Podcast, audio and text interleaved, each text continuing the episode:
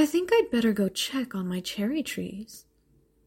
You are uncertain as to how long you've been staring past Witch into the dark corners of the room, lost in thought.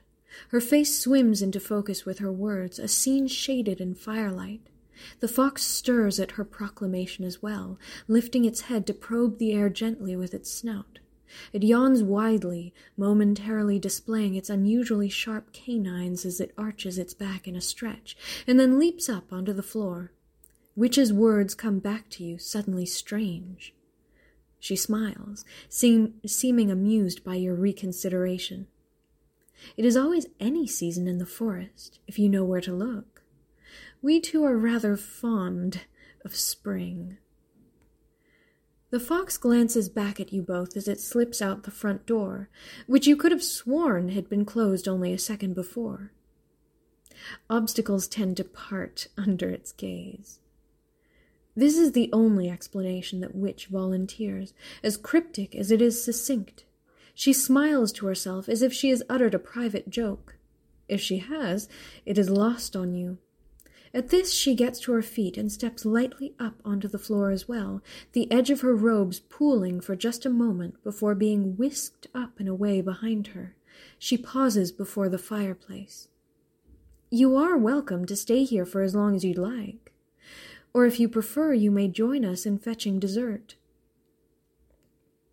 The thought of going cherry picking is nearly laughable in your immaterial state. But then the idea of staying behind in Witch's cottage without her there is a downright uncomfortable one to consider. There is a third option, which she leaves unspoken as she exits through the front door. And so you follow her. You didn't take a proper look around the clearing when you arrived earlier, after all. It is the fox that you face when you emerge into the late afternoon sunlight. It stares into you more intently than it ever has before. You cannot look away. Suddenly, the fox lunges, leaps right through you.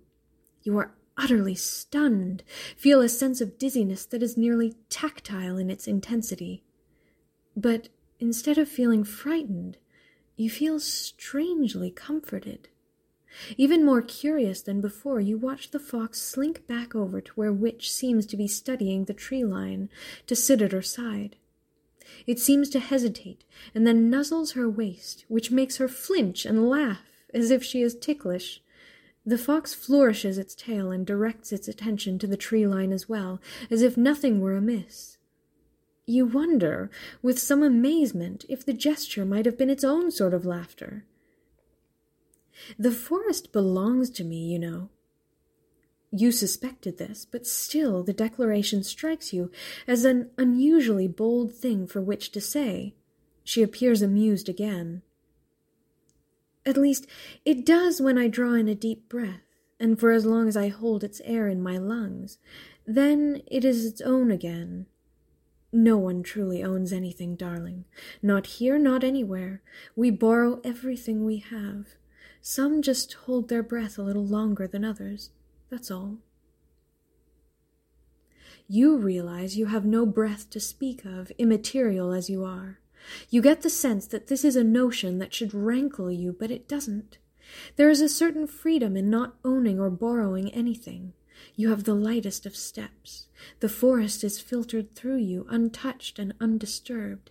Your form, or lack thereof, when pierced by lances of sunlight, casts no shadows, blocks no air or life sustaining rain. Don't forget, you are still welcome to join us if you'd like. Witch gives you the reminder with a slight tilt of her head, and then lets out a sudden yelp of laughter as the fox nudges her, the ticklish part of her waist again. Her expression twists into one of exasperated amusement, and she glances down at the fox with pursed lips, the picture of mirth held just barely in check. I think that was my cue. She gives you this aside out of the corner of her mouth, gaze still trained on the fox, and finally lets out a peal of laughter, dashing away out of the clearing and into the forest proper. Her robes stream behind her like a current of smoke, and then whip away into the foliage to disappear.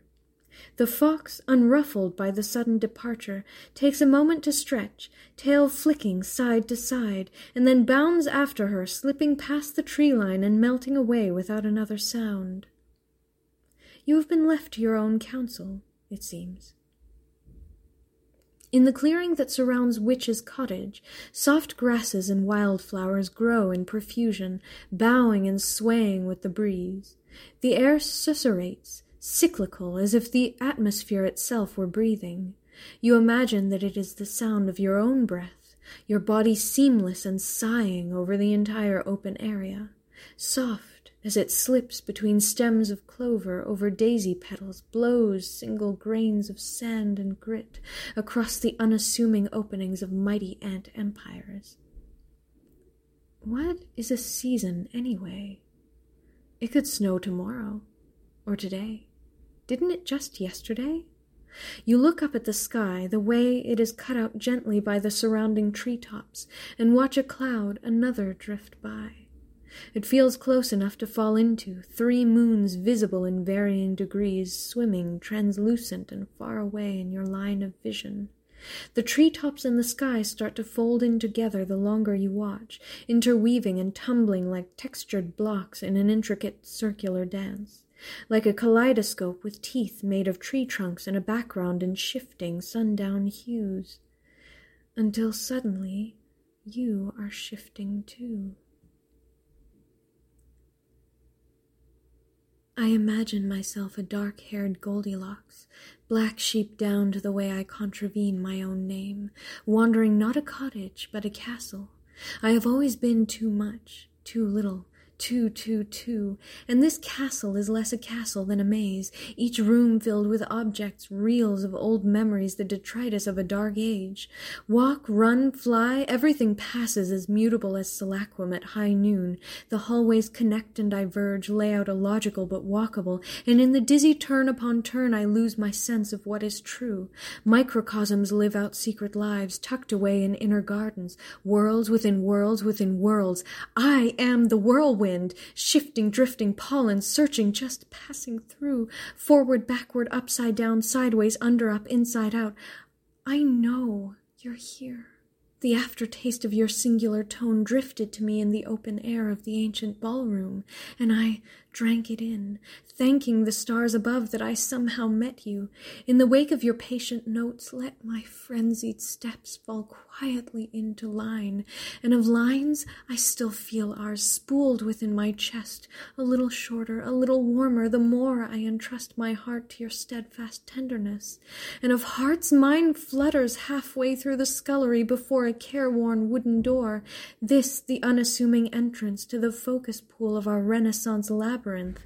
I look down, I see myself, and I, I take a step, admire the turn of our Narcissus heel, bow to touch our fingertips. Time folds and ripples across the water, making space for Act Two, which is falling into you, and I, I find myself on the other side, falling, flying, falling, water like fire, darkness bright, a familiar current filling, overtaking, reminding me we have always been two.